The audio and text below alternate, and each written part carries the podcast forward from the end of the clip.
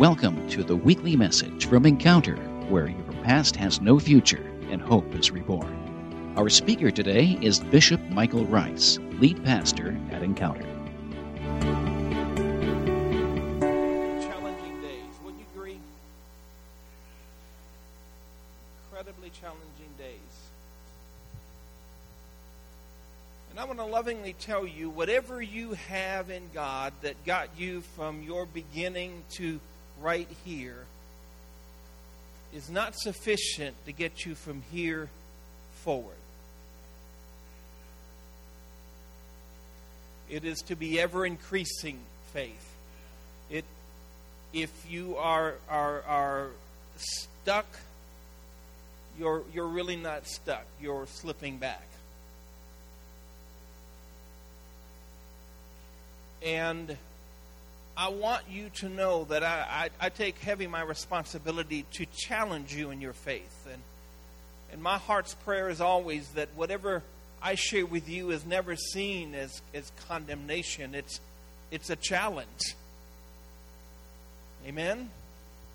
We, there's a lot of talk in the church world today about the presence of God, about being in His presence and welcoming His presence and, and seeking His presence. There, there are worship songs written about the presence of God. There are books written about the presence of God. There are books written for pastors on how to how to uh, handle a visitation of the presence. There is a, a, lot of prayers for the presence of God. There are movements that that focus on the, the presence of God. And I, I'm one who who believes 100% in our need for the presence of God. I, I have no desire to gather together with a group of people and we, we entertain each other. We, we, we, if the presence of God isn't made manifest in us, then what, what are we doing? Does that make sense? I, I, I, want, I want more than us to be, and we are, a social agency. We, we, the one thing that should set the church apart from every other group out there is the presence of God in who we are and what we're doing. And that, that ought to make a difference. And um, we once pastored in Toledo, Ohio, and they we, we, we had the, the largest self funded food ministry in the entire city. It was just incredible the number of people that we supplied food to, and, and they had been doing this for many, many years at, at great sacrifice. And when we got there as pastors, it had been dormant for uh, almost a year because of funding issues. They just didn't have the money, and and uh, shortly after getting there, we we resurrected it and we got it going and got involved. But at one point, I sat down with the people that headed this, and I said there there needs to be a, a shift in what we're doing. We we're going to continue to do the food ministry, but but but but here's our struggle when when I when I take the statistics that you gave me and the number of years that this ministry has been alive and present and and the number of people that have come through here, I said about 70,000 people have gotten food from this church in the last nine years. When I say food, I'm talking about boxes of food. We would fill up a trunk of the average person that came in. 70,000 people, and I will get up on Sunday morning, and not a one of those 70,000 are there. There's, there's nobody. I said, we, we, I, I'm, I'm concerned that we've lost our, our understanding of our mission, and that is to step in front of people on their way to hell. And if, if giving them food acquires their attention for a moment, in that moment we've got to talk to them about their life and their eternal destiny. How, how many know what I'm talking about? Everything we do ought to somehow connect back to God. I, I said, I don't just want to feed people so that when they go to hell, they go to hell with a full belly. I want to feed people so that we can stop them, so that they can see that the love of God is enough that we have literally taken out of our own pockets to, to provide food for them so that we would have an opportunity to talk to them about God. I, I believe in, in, in, that, and you've heard me say it, that, that our greatest, great part of our mission as a body of believers is to, to create an atmosphere that God feels comfortable in. Because Jesus never had any trouble drawing a crowd. Where the presence of God is, there, there will be people. They are drawn to that. They, they, from they're, they're of every race and creed and color, they are naturally drawn to the presence of God. I think we ought to operate in the presence. I think I think the presence of God ought to be at the forefront of our mind, but I I think that we have made a mistake in our understanding about the presence of God. This title, this message, has you'll understand what the, what the title means later, but the title was originally Moving Beyond the Presence. Because we, we our understanding of the presence of God, I, I think, has, has, has, has stunted something that God wants to do in us. And, and I believe that what we see happening literally in the newspapers of today and the headlines of the news stories are a direct result of our misunderstanding about the presence of God.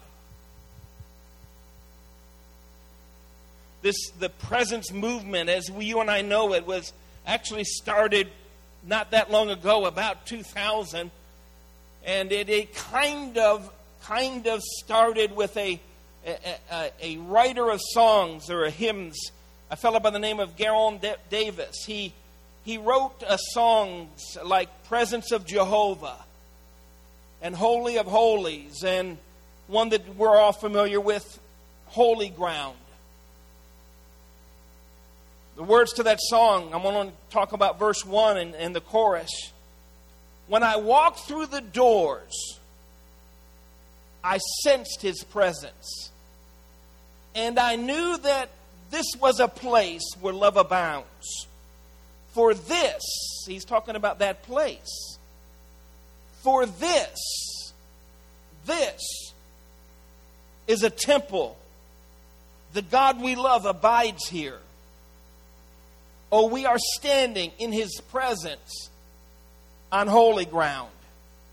We are standing on holy ground, for I know that there are angels all around. Let us praise Jesus now, for we are standing in his presence on holy ground. And you go through the songs that he's written, and there are untold numbers much like that that give you the impression that the presence of God is still contained inside of a building. Are you with me for a minute? Let me challenge you with this. Just for the next little bit, let me let me ask you to trust me enough that you take what you think you understand about the presence of God and set it aside and and, and at least with open eyes, let's look at what Scripture has to say. Because when everything is said and done, it will be what Scripture says is correct, not what our culture or our history or our tradition or our feelings say. Are you with me? So, just for a moment, what if there was something more? What if there was something more for us that, that our present understanding is hindering? Do you want to go after that? Is there anybody who's satisfied with all you have in God? Don't, God, don't change anything. It's perfect. I don't want any more of you. I don't want to I don't want I don't want any surprises. I don't want any more miracles. I don't want any more awe. I don't want any more wonder. I don't want any more salvations or deliverances. I've got all that I've I could possibly stand. If you're here this morning, you may want to leave because I'm not going to make you happy.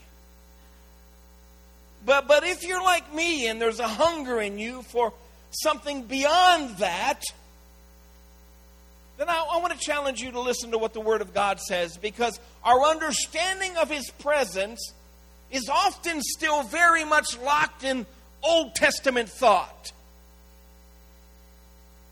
Can we walk into a building and in the presence of God be more? I want to be sarcastic for just a moment. Just listen to me for a moment. Is he is he somehow limited to that threshold?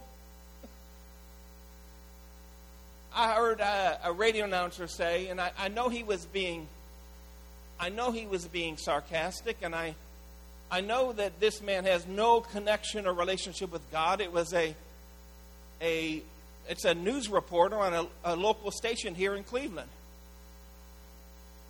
And they had just done the news and they had talked about the tragedy down in Charleston where the fella goes in and because of his racist ideals, he, he shoots nine people in church at a prayer meeting. And the news reporter had, somebody in the newsroom had just, you know, shared again about that story. And, and she finished by saying, Our, thoughts, our prayers are with that church in South Carolina. And this sarcastic news reporter, who then was the next one to speak, he said, Why, why do we say that? Why do we say our, our thoughts and prayers are, are with those people? He said, Those people were praying when this man walked in and shot them. What good will prayers do? Their prayers couldn't save them or help them then what will our prayers do for them now? And then the story went on. And when we have this idea that, that God is somehow, He's in this building, when I came through the doors, I felt His presence. This is the place. You understand what I'm saying? This is the place. This is the place where God inhabits. let me, let me just stop for a moment. Do I sense more of the presence of God when I'm in this building than a lot of other places? Absolutely.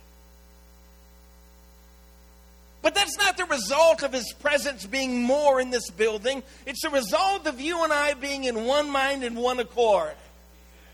We, we, are, we are in tune, we're, we're focused. When, when we go into Walmart, we're focused on other stuff cheese puffs, onion dip, fishing tackle. You know what I'm talking about? When we, when we go to the, the gas station, we're thinking about, you know, a refill on our mega cup and gasoline. Okay? That's what we're thinking about. But when we go to church, when we go to the church building, the building that houses the church, our mind, if we're doing it right, is, is, is pushing out the distractions and we're focusing on God. Are you with me right now? And, and that, that joint focusing on God creates an atmosphere that we become more aware of His presence. But His presence is no more six inches on the other side of that door or less than it is six inches inside the door. Are you with me so far? Here's what David said about the presence of God Psalm 139, verse 1. O Lord, you have searched me and known me. You know my sitting down and my rising up. You understand my thought afar off. You comprehend my path and my lying down, and you are acquainted with all my ways. For there is not a word on my tongue, but behold, O Lord, you know it altogether. You have hedged me behind and before, and lay your hand upon me. David is saying this. And see, here's, here's why it's important what David said. David was an Old Testament believer who lived a New Testament relationship with God. David said, looking forward to the time of Jesus and beyond, David said, That is the day that the Lord has made. It's the Lord's day. I will rejoice and be glad in it. And so, David, unlike anybody else in the Old Testament, he talked to God in a, in a, in a unique way. He's, and he says here, Father God, I know something. I, I'm not like everybody else who thinks you come down and come up and, and you meet with them behind a curtain and, and you're dispensational. You move on somebody and you restract yourself. He said, I know this. You're in front of me, you're behind me. You have your hand on my shoulder. You're, you're right there. And he says, he goes on to say, he says, God, such knowledge is too wonderful for me. It is high, I cannot attain it. Where can I go from your spirit? Or where can I flee from your presence? If I ascend into heaven, you are there. If I make my bed in hell, behold, you are there. If I take the wings of the morning and I dwell in the uttermost parts of the sea, even there your hand shall lead me, and your right hand shall hold me. If I say, Surely the darkness shall fall on me, even the night shall be light about me. Indeed, the darkness shall not hide me from shall not hide from you, but the night shines as the day. The darkness and the light are both alike to you. David is saying, God, you're in front of me, you're behind me, you have your hand on my shoulders. How can I ever get away from your presence? If I go to the heavens, you're there. If I make my bed in hell, now listen to how he said that. If I make my bed in hell, he's saying, God, if I choose to go as far as I think I can get away from you, you're right there. He said, It doesn't matter whether I'm living in darkness or I'm living in light. It's all the same with you because you're with me. Are you getting this? It, it, his presence doesn't change because of your circumstance. His presence doesn't change because of what you're going through. He doesn't come and go. That's religion and its bondage. As a young Christian, I had problems because I had problems because I did all I knew to do to do right, but sometimes I didn't do right. And I was made to believe that when I when I sinned, somehow God just well now he's upset. He just got upset. He's just going to leave now and and then you got to have a couple of weeks of doing right and praying and fasting and reading your Bible and slowly he will inch closer to How many know I'm talking about? He will inch closer to you does that not bother somebody? You see, it's I don't need him as much in the good times as I need him in the bad times. But I was taught that in the bad times he's withdrawn himself from me. And I, have got to go to church to, to, to visit him. Because that's where he lives. When I walk through the door, there his presence. He He's not out in the lobby or the parking lot.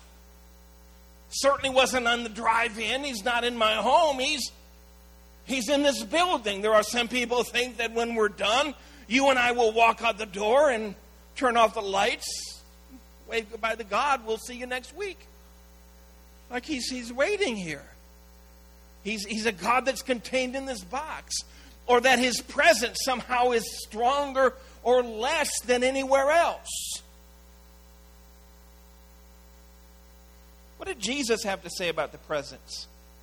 How many know that where there's a kingdom, there has to be a king? This is what Jesus said in Luke 17. Now, when he was asked by the Pharisees, that's the religious group of the day, when the kingdom of God would come, Jesus answered them and said, The kingdom of God does not come with observation, nor will they say, See here or see there. For indeed, the kingdom of God is within you. It's not in this building. I've been in empty church buildings. I've come in and prayed many hour in empty church buildings and when I walk in and you're not here and the lights are off, I'm less aware of his presence than when the lights are on and you're here. And if the presence of God was resident in this room and and he was waiting for us to come back, then he would kind of be like my dog Bingo when I come home, you know? He's dude, you're home. It was bad that you were gone, but now you're home. It's awesome. God would be like, hey, so glad you come. Nobody's been by, man. It gets dark here at night. Could you leave on a nightlight? And so the religious crowd says, I'm, I'm, paraphrasing, you know, we, we like what you're saying, and we like what you're saying about this kingdom. When's this going to come? He says, You don't get it. It's not going to come with observation when I walk through the doors. It's not going to, they're not going to be able to say to you, Go over there. There's revival. Yeah, I said it. Go over here. We used to say in the church, David, you know what I'm talking about. Somebody would get touched from God right here, and they'd go out under the power, and you'd slide his body away so somebody else could get under the spout where the glory pours out. Really? Really? It's like the God that blows off of his tongue universes, but he's just got a little spot right here. Maybe if I get it just right, I'll feel a little something from God.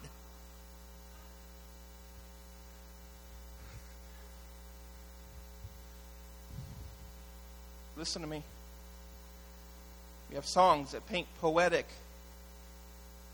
but unscriptural pictures of the presence of God. One of my favorite songs of all time, until a new understanding came about in my life. Take me past the outer courts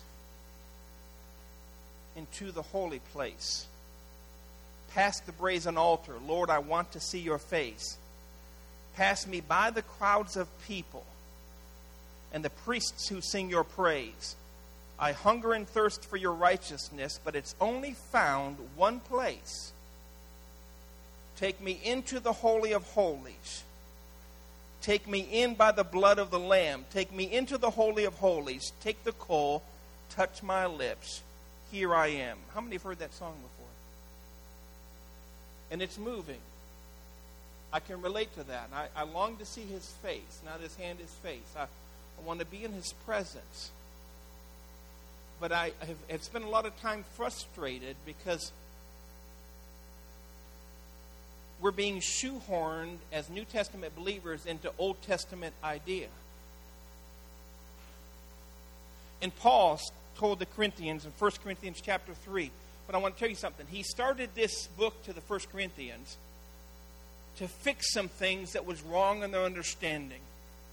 And his fatherly manner is moving. He, in fact, he starts chapter 3 and he says this He says, Listen, I, I've wanted to give you the meat of the word, but I'm, I'm confined to only give you the milk because you don't understand. And he finishes the first book of First Corinthians by saying this. He said, Listen, I'm not condemning you. I'm trying to encourage you to grab hold of this truth. And in the middle of this, he said, Listen, I, I know you're getting upset with me, but I want to remind you something. I'm your father. I have invested in you. I love you. I've asked nothing from you. I've given to you. And that alone gives me permission to speak into your life. And what was he speaking? 1 Corinthians chapter 3, 16. He says, Do you not know that you are the temple of God and that the Spirit of God dwells in you? If anyone defiles the temple of God, God will destroy him. For the temple of God is holy, which temple you are. You, as a believer, are the temple of God. And so when we sing songs about take me into the Holy of Holies, how can you be taken into some place that resides inside of you? When Jesus died on the cross, there was there was a veil, a very thick and heavy veil that separated you and I from the Holy of Holies. That was the place that only the priest could go in. And that was only to atone for sins paid. And he went in with a sacrifice. And he had to be pure. They literally had bells that hung on the fringes of their garment. And a rope was tied around their waist or their ankle because if they went in and their heart was not right and they were not pure and the sacrifice worthy, then God, the presence of God would strike them dead right there and then, and you'd have to use the rope to pull them out. And they would go in behind this heavy curtain and they would do sacrifice. And you and I never got to look in there. But when Jesus died on the cross, the Bible said that that big veil was ripped from the top to the bottom, opened up. It not only freed you and I to go into the Holy of Holies, it freed the Holy of Holies to get into you and I. And now, wherever we go, the kingdom of God is. Jesus told his disciples this listen, when you go, tell people this the kingdom of God is right here. Why is it right here? Because you're right there. Where, where can you go that the presence of God isn't? It's everywhere. It doesn't ebb and flow. Our awareness of His presence ebbs and flows, but the presence of God never changes. The devil would love for you to believe that God is stuck in this little box. Because then when you go home and you shut the door, you think nobody knows.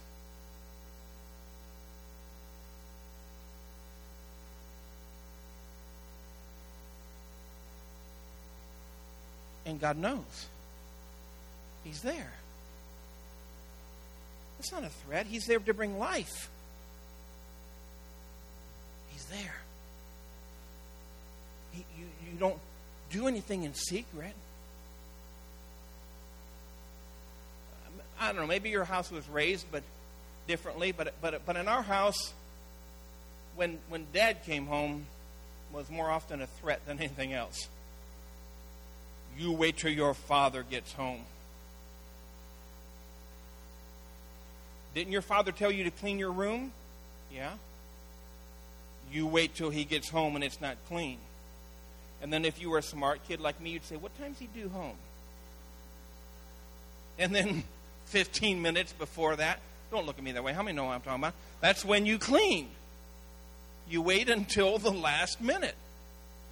And the enemy would love to plug into that mindset that when you leave here and you get in your car, that what you say the Holy Spirit doesn't hear because the presence of God. I left him back in the building. The old dude's in the building. He's he's back there. He's not he's not in my car right now. He's not going to go home with me. He's not on my job site. He's not out here. He, he doesn't see me turn into this building and sneak in. He doesn't see any of that. I've hid that from him. I, I, I'm, a, I'm, I, I'm hiding that from God and I'm hiding that from God's people, but, but I'm going to church. One of the greatest move of God that I've ever seen ignited on a Sunday night service. And I never saw it coming. We didn't have a lot of people that night. I mean, the, the church was, was doing okay, but we didn't have a lot of people, maybe 30 or 40 people that night. And I was struggling with. I was tired. I didn't know what I was going to preach that night. I, I just don't know what I was going to do. And service started. I really didn't know what. And I'm, you know, they're, they're doing a worship thing. And I'm just, God, what am, I, what am I supposed to talk about? What am I supposed to? And all of a sudden, Brother David, I don't know where that verse it says, confess your faults one to another and pray for one another that you may be healed. I said, okay, God, I guess we'll start there. He said, no, you're going to do that tonight. Do. I know I've told this story before. I got up and I said, I just told the people exactly what God told me. I said, I don't know what this looks like, but we're supposed to do that tonight. And gentleman stood up over here. He said, Pastor, I'm first. I've got you all fooled. He sang specials. He was on the church council. One of the most likable people you'd ever meet. Said, I've got you all fooled. You think I'm a good Christian husband and a father, good Christian man. He said, The reality is, I beat my wife.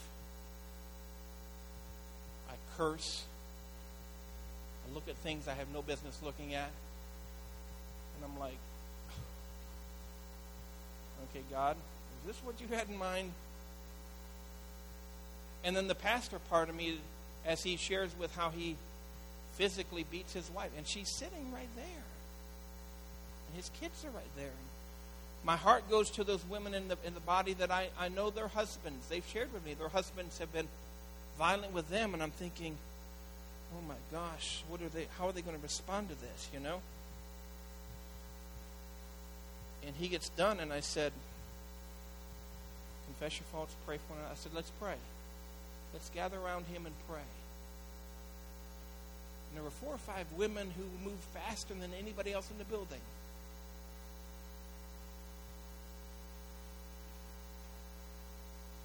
Something happened that night in that service. That gentleman sat down and my clerk stands up. That's the one person you don't want confessing anything bad. That's the person who's got all the money. And she's she's loved and she's respected. She's an older lady. She's 70 plus years old, honorable. And she said, Pastor, I'm next. I'll tell you why God can't use me. Because I'm so full of pride. I've been doing this church thing for so long, I know just exactly what to say and just exactly what to do. And the reality is, the only time I ever read my Bible is when I'm at church. The only time I ever pray is when I'm inside this building. And see that mindset that God has somehow locked in this building. And we forget that He, he goes home with us. Amen? He, he's, his presence is with us 24 7.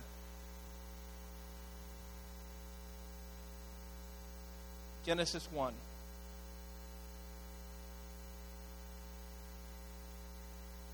Honestly, I'm going as fast as I can. Listen to me for just a moment. In Genesis 1, verse 1, in the beginning, God created the heavens and the earth. The earth was without form and void, and darkness was upon the face of the deep. And the Spirit of God was hovering over the face of the waters. Then God said, Let there be light, and there was light.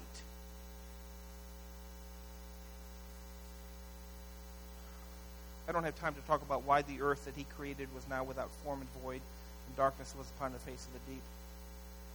But when we get into this story, that's what that's what is happening. This earth is here and it's without form. It's void. And on the face of the deep, it's dark. It's without form. There, there's no, it's chaotic. It's confused. There's no, there's no manner of right or wrong. There's no yes and no. There's no good and evil. It's, it's confused. Everybody say confused. That's what it is. There's no order. There's, it's void. There's nothing there. No purpose.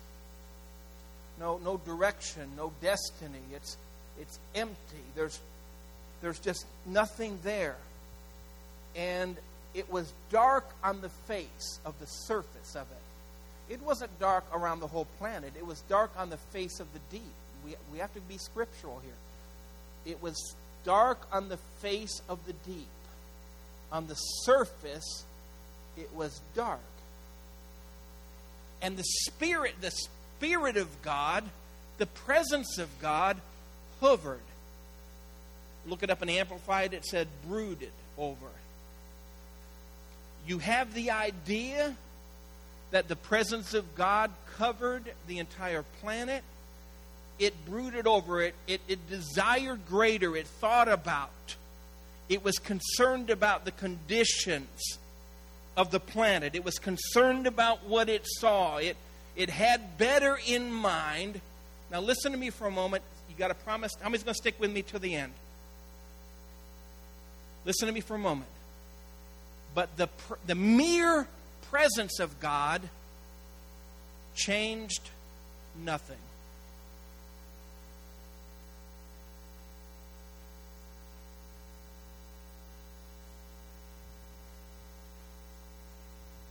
I say mere, I'm not demeaning the presence of God.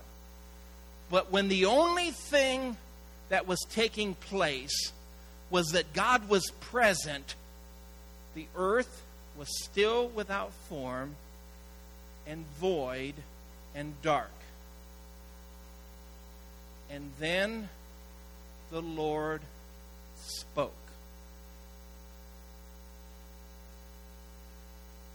And that's when change happened. That word literally is ruah, or if you're Hebrew, ruach. But because I spit when I say that, I'm going to go with ruah. The Hebrew name for God in this verse, where it says, and the Spirit of God was hovering over the face of the waters, then God, that God said, is Ruah. Literally in the Hebrew, Ruah Elohim which means the breath of God or the wind of God. The breath of God or the wind of God. So the presence of God was over the entire planet, but the entire planet was still without form and void and dark. The, the, the, the, the singular reality of the presence of God changed nothing. Are you with me so far? That's not demeaning the presence of God. But you can see the concern. If all we do is go after the presence of God, we don't get changed. You, you can be a, a lost person and feel the presence of God, and it will feel good to you. And the, and the, and the presence of God is a drawing attribute, it, it is enticing to people.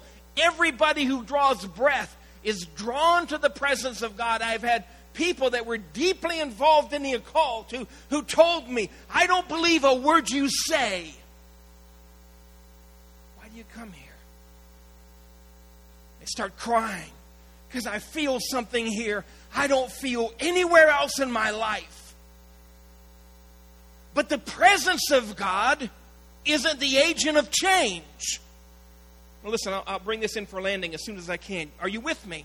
It isn't until the Ruah of God, the voice of God, is heard in the world that change came about. And the Ruah of God dispelled the darkness. And the Ruah of God began to bring things into order. The land became land and the water became water. The Ruah of God established day and night. There was systems and order. The Ruah of God planted fields and, and, and grass, and now there's purpose. The Ruah of God did things that the, the presence of God by itself didn't accomplish. Are you with me so far? So if if we the people of God are satisfied with with his presence alone, we can enjoy that, but we will we will come into service, we will come into relationship with God, formless and void and dark, and we will leave formless and void and dark. Are you with me? Some of you older saints, you know what I'm talking about. We used to know what it meant to press through, pray through, pray until you get the victory. Put on any tag you want. How many know what I'm talking about? there, there was a, a process of praying and you stayed in it until there was a completion. We in the church were, of this day, there's a danger in we just want to feel His presence. So I don't know who you're connected with on Facebook. All this afternoon and tomorrow morning. Without exaggeration, by the dozens, I will have fellow pastors who say, Man, the presence of God was there today in the house. Man, the presence of God was thick. One time a fellow said that to me, literally. We had a, I had a Monday morning board meeting, and the guys were talking like that. Man, the presence of God was so heavy in our building. I said, Well, what do you mean by that? Oh, man, the presence of God. It was just tangible. I said, That's great, but how many got saved? Did anybody get delivered? Did anybody get healed? Did anybody walk out of sin? Did anybody get called into ministry? Did they look at me? They don't have an answer, but it was almost to say, what, what, What's all that about? The presence was there. Let me know what I'm saying.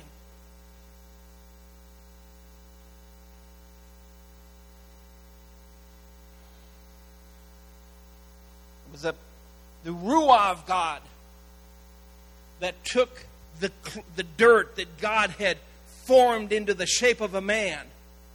And understand, when, when God got done forming Adam, and Adam stood there before God, or laid there before God, we're not told which. When, when Adam was there before God, listen to me for a moment, Adam was in the presence of God, but he was still dead. It wasn't until the Ruah of God and he breathed into Adam the breath of life that Adam became a living soul. Now, listen, we're going to bring this home and apply it to where you and I live today. But you got to get this point. There's a difference between the presence of God and the voice of God or the breath of God. Job said it this way Job 27 and 3. As long as my breath is in me, and the breath of God in my nostrils.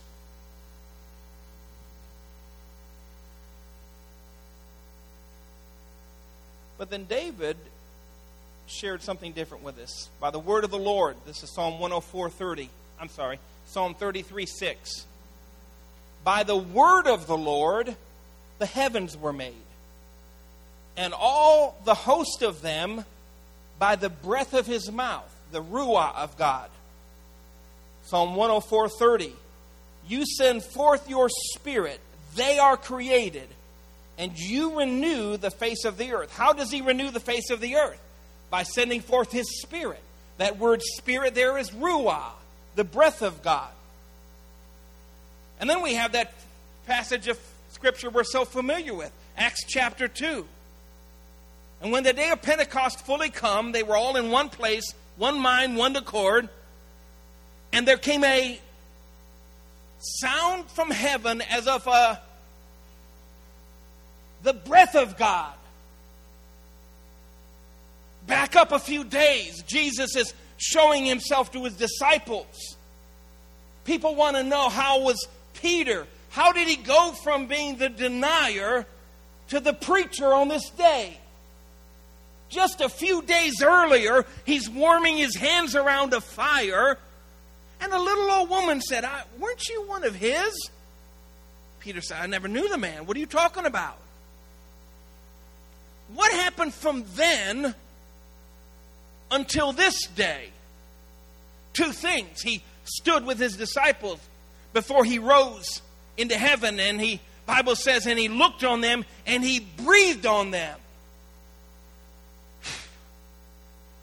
Receive the Holy Ghost They could feel that. They, man, there was something here. He said, Now listen, go into Jerusalem and tarry. I gave you a taste of it. I gave you enough to get you from here to there. Now go there and tarry until something else happens. And say they go there and they wait and they pray and they argue and they fuss. Don't tell me they didn't. They're in an upper room. It's hot. There's no air conditioning. They're without form and void, and darkness is upon their face. Is he dead? Was it real? This is all a dream. In the process of buying our home, I had to go to a, a courthouse in Wood County, Ohio. We used to live there, and I, I had to fix something because one of the things wrong was they said I died. I've got, I've got my death certificate on my office desk right now. February 2nd of last year, I died. They said, they, I'm telling you the truth. You saw it, Ira. They found my body. That's what it says. And it appeared that I died under unusual circumstances. And so I, you know, I went online, I found that, I printed it off, and I went to Wood County, the clerk of courts, and I showed that to her, and I said, Shouldn't somebody have told me? She looks at that and she said, Are you that? And I said, That's me. And of course, the whole office, and everybody's quiet and they're looking at me, and I said, Just tell me the truth. Am I dead? Anna, you can tell me. I won't get mad at you. I said, Maybe you're dead too. Maybe we're both dead and we don't even know it. Maybe this is what it's like. She goes, Stop, you're scaring me. I said, I'm just kidding. I said, I'm just here to lodge a formal complaint. I'm not dead. Where was I going with this? What was I saying? Come on, somebody's got to be. Okay. He said, tells he told them to go to Jerusalem and wait. And so they're waiting and they're arguing. It's hot. It's miserable. There's no purpose. He just told them to go there. So they're waiting. Ah, you know what? After the first day, we, we're doing something wrong. Second day, okay. Third day, I vote we vote John. I, I, I suggest we vote John out. He's the problem. The fourth day, it's the songs. The fifth day, we're praying wrong. The sixth day, the seventh day, the eighth day, the ninth day. Man, it's getting a smell in there. They're on each other's nerves. They don't have big vacation lodges they can sleep in. They're in tiny little normal people tents.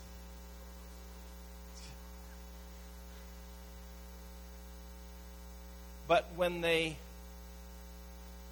were in one mind and one accord, the old and the young got together, the rich and the poor, it didn't make any difference now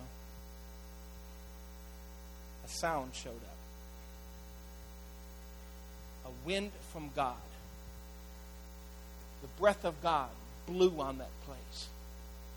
And the Bible says the tongues of fire set on all of them.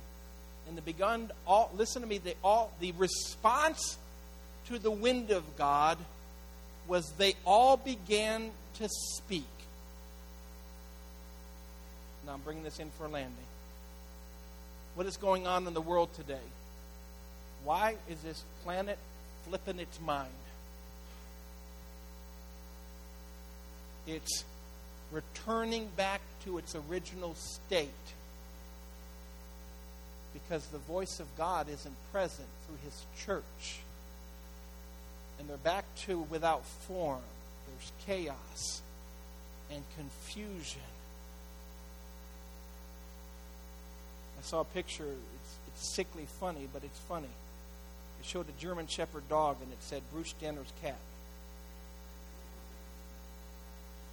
We, we, we have men who think they're women.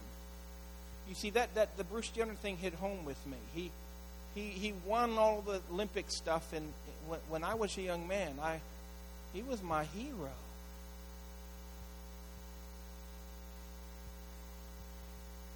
he, he's confused. Are you with me? Without form, confused. We, we now think that the cops are all bad because of the actions of a few. And, and, and if you're stupid, you think that black people are bad because they're black, or and if you're stupid, you think that white people are racist because they're white. That's just dumb.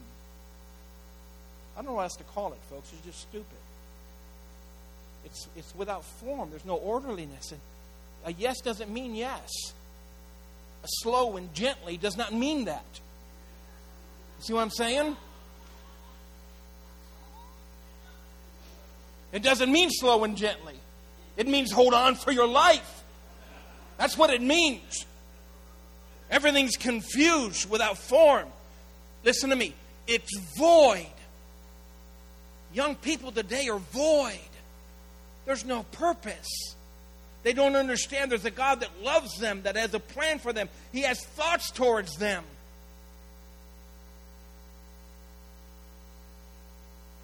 Are you with me?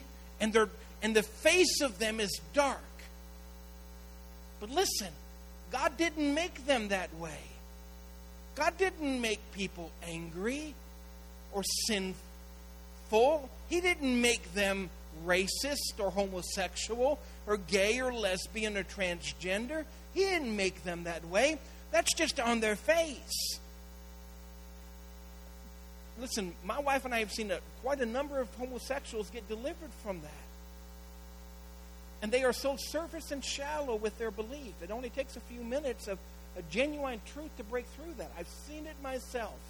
I used to pastor in Columbus called the San Francisco of the Midwest. Know what I'm talking about. And what's missing is the voice of God.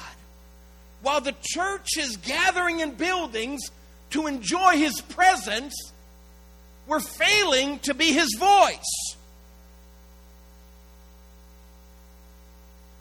and we're not speaking that life into people and not pronouncing the heart of God for people and not declaring, Thus says the Lord to people.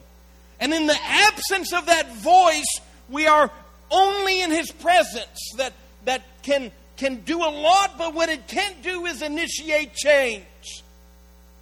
God is raising up a bride who will have a voice. It'll be a voice of love, but a voice of power and the voice of Ruah God will speak through them.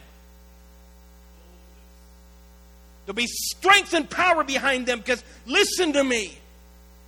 The Word of God from your mouth is no less powerful than the Word of God from His mouth. It's the Word. It's the Word that makes a difference. And the church has to be able to speak that and willing to speak it. And now I close with this final verse.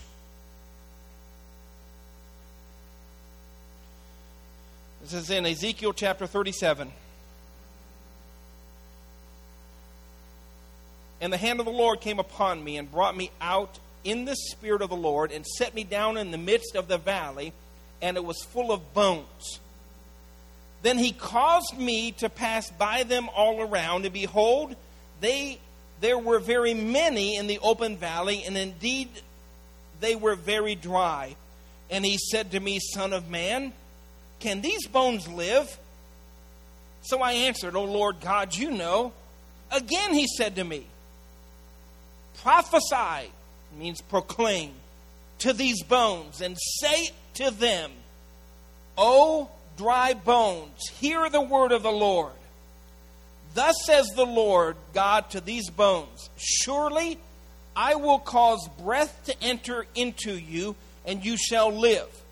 I will put sinews on you and bring flesh upon you, cover you with skin, and put breath in you, and you shall live. Then you shall know that I am the Lord. So I prophesied as I was commanded. And as I prophesied, there was a noise, and suddenly a rattling, and the bones came together, bone to bone. Indeed, as I looked, the sinews and the flesh, the sinews are muscle, the sinews and the flesh came upon them, and the skin covered them over. But there was no breath in them. Also, he said to me, Prophesy to the breath Prophesy, Son of Man, and say to the breath, Thus says the Lord God Come from the four winds, O breath, and breathe on these slain, that they may live. So I prophesied as he commanded me, and breath came into them, and they lived, and stood upon their feet, an exceedingly great army. He's brought to this valley full of bones. We know that story, but when the when the bodies had resurrected, they simply stood there. It wasn't until he proclaimed to the Ruah of God, change things, that they came alive. dads, moms, that is your primary role with your children.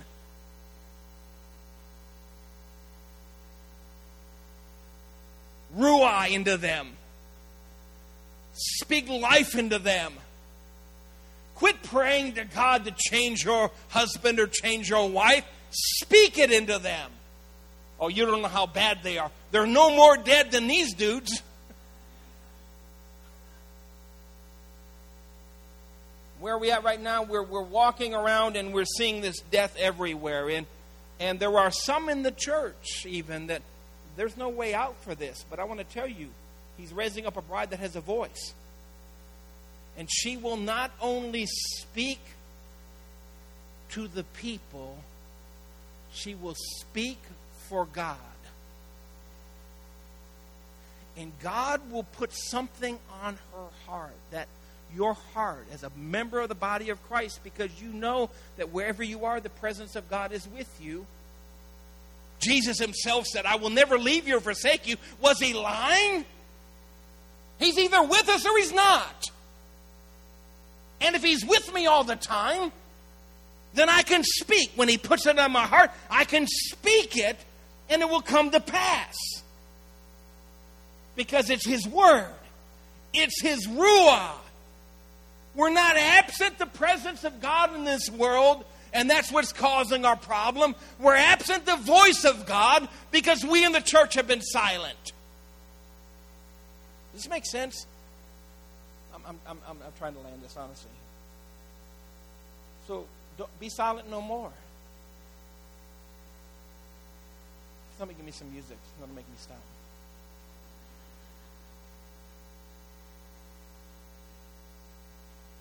Was on my face before God a number of years ago, and I was frustrated because there was.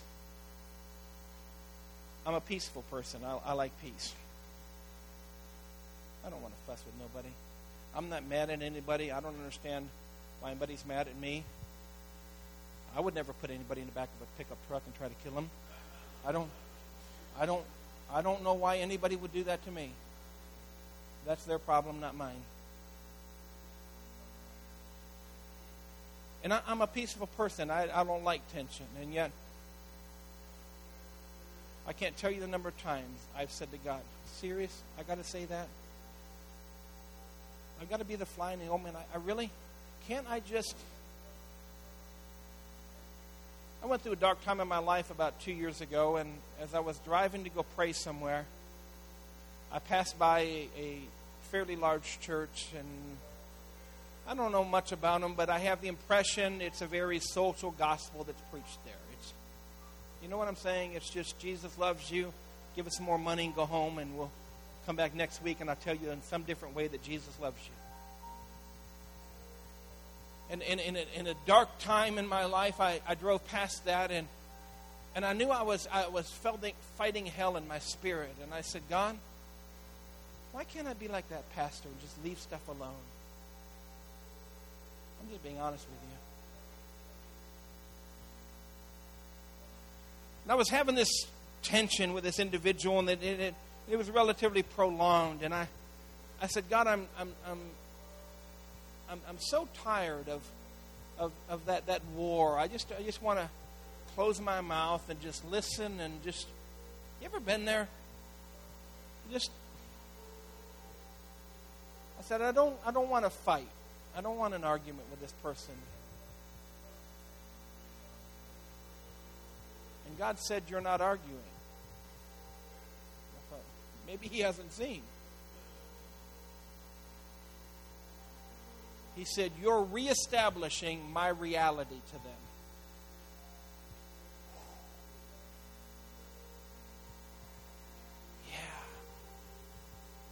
We, we have a world that's dark, without form, and void, not because of the lack of the presence of God but because of the lack of his voice being declared in the land. And I'm calling on you as your pastor now to make a change. Begin or begin again to be the voice of God in your family.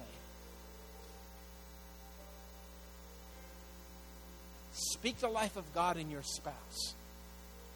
You've been killing them for years and you don't like the smell of death. So speak life. You don't like the way your kids are turning out. You've been speaking death over them for years. What do you expect? They stink because you're killing them. Speak life. There was a video went viral of a mother who was upset with her son because he had done something stupid. I don't know what, she never said. So she puts up a camera and she sets him down, and the boy's 13, 14 years old, and she says, Turn to the camera, tell them you're stupid. I don't want to, Mom. Tell them you're stupid. He won't. She smacks him on the back of the head. Tell him you're stupid. So he looks and he said, I'm stupid. And she said, And I won't have any stupid sons. You want to go around acting stupid? I'll make you look stupid. And she's got razors. And she just kind of shaves two or three bald spots at his head and just makes a circus out of his hair. And she said, Stupid people have stupid haircuts. So when you get up tomorrow morning get ready for school and you look in the mirror, you're going to see a stupid haircut to remind you how stupid you are. And your mom doesn't want you to do stupid things. She shuts it off with the kid upset on the verge of tears. Listen, church, listen to me for a moment. If we keep reacting to the homosexual community like that mom did her son, are you hearing me? If we keep reacting to the to the, the, the dark and the formless and without void, the, the, the, the, the drug addict and the prostitute and the, the, the alcoholic and the abuser and and and if we keep acting to them like that mom did to her son, we'll have the same result. I saw some dad saw that video and he got upset and he made one of his own. And in the video, his son is sitting there and he's got the camera and he's got the clipper in his, hand. He goes, My son did something stupid. And I can't just sit by and let it happen. He said, I'm not going to have a stupid son. He turned on the clippers. Then he turned them off. Took his t- son and stood him up, and he said, Son, you're a better man than that. I believe in you. And I made some stupid mistakes myself. And I'm not going to let you go where I went. I, I'm standing with you and I love you. That's the Ruah of God. This world needs to hear from the church. That's Bishop Michael Rice, lead pastor of Encounter. More messages from Pastor Rice are available at our website, godenc.com. You can subscribe to our regular podcast through our website or on iTunes. Find us on Facebook under Encounter.